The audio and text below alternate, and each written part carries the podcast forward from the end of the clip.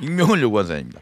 저는 휴대전화 판매 홍보를 하고 있는데 어느 날 홍보를 위해 고객분께 전화를 걸었습니다. 또르르르 딸깍. 너무 웃겨. 백세 할아버지래. 백세 할아버지. 백세 할아버지 역할을 해주셔야 되는 거예요? 또르르르 딸깍. 여보세요. 아주 나이 많은 할아버지 한 분이 전화를 받으셨대요.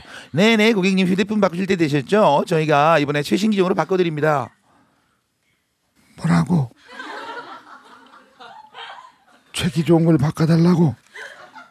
아 아니 아니 아버님 최신 기종으로 바꿔드린다고요. 그러자 할아버지는 옆에다 대고 야, 매느라, 매느라. 최기종인가가 네가 아는 사람이냐?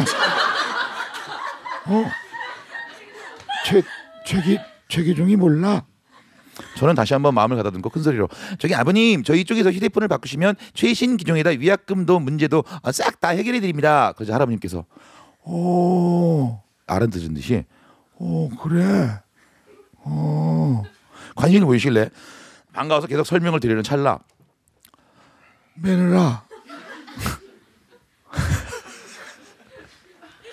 최기종이가 위 아픈 문제도 위가 아픈 문제도 싹 해결해 준다네. 여기 네가 상담을 받아봐라. 그리고 수화기를 놓고 가버리셨어요. 저는 조용히 끊고 말았습니다.